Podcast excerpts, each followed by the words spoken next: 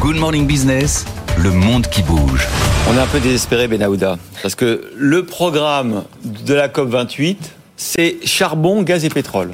On va commencer, on va commencer par euh, les hydrocarbures des Émirats arabes unis.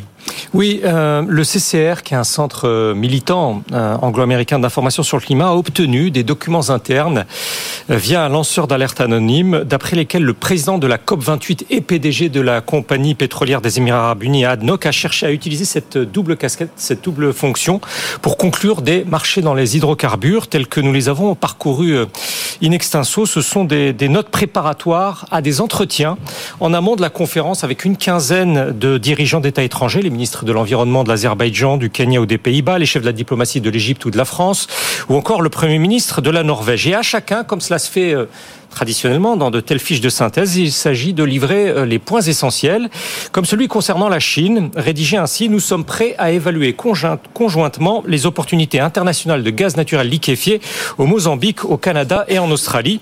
Dans une autre note, il est proposé, par exemple, d'exposer à un ministre colombien comment développer ensemble des projets en combustible fossile. Mais il y a aussi des points possibles de discussion sur les occasions commerciales pour la compagnie euh, publique émirati d'énergie renouvelable, Masdar, auprès d'une vingtaine de pays, dont les États-Unis, le Brésil ou l'Allemagne. D'après la chaîne britannique BBC, au moins un État a déjà donné suite aux discussions commerciales proposées dans cette configuration.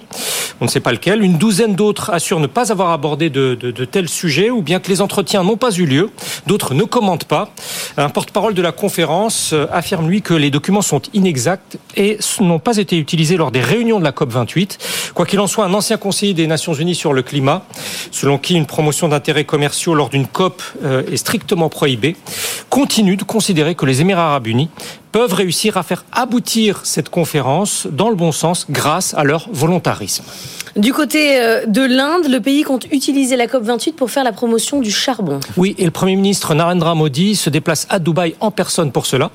Un quotidien proche de son gouvernement écrit que cette COP28 pourrait mettre en lumière le fossé entre économies développées et émergentes sur la question de la dépendance au charbon.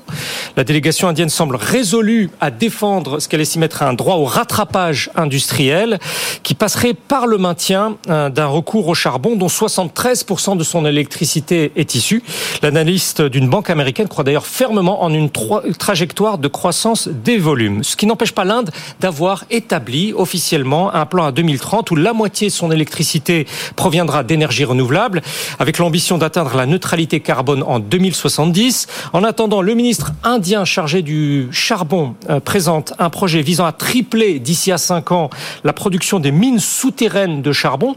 Des concessions seront mises aux enchères bientôt. New Delhi soutient que cette production sera plus respectueuse de l'environnement car il n'y aura pratiquement pas de dégradation des terres à la surface. À ce sujet, le gouvernement met en avant une priorité absolue, je cite, accordée au bien-être des communautés et à la protection de l'environnement. Un expert indien, auteur d'un ouvrage remarqué sur l'avenir du charbon dans son pays, juge lui que la technique souterraine perturbe certainement moins l'environnement, mais de là à invoquer un label environnemental, il en doute. Et par ailleurs, une telle exploitation apparaît beaucoup plus risquée sur le plan économique. Les négociateurs indiens à Dubaï euh, feront en tout cas tout pour s'opposer à une initiative franco-américaine visant à faire cesser les financements privés pour les centrales électriques au charbon.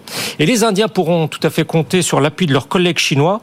L'Inde et la Chine font sur ce point cause commune. Ils construisent ou prévoient de le faire l'équivalent de 20% des capacités mondiales actuelles des centrales à charbon.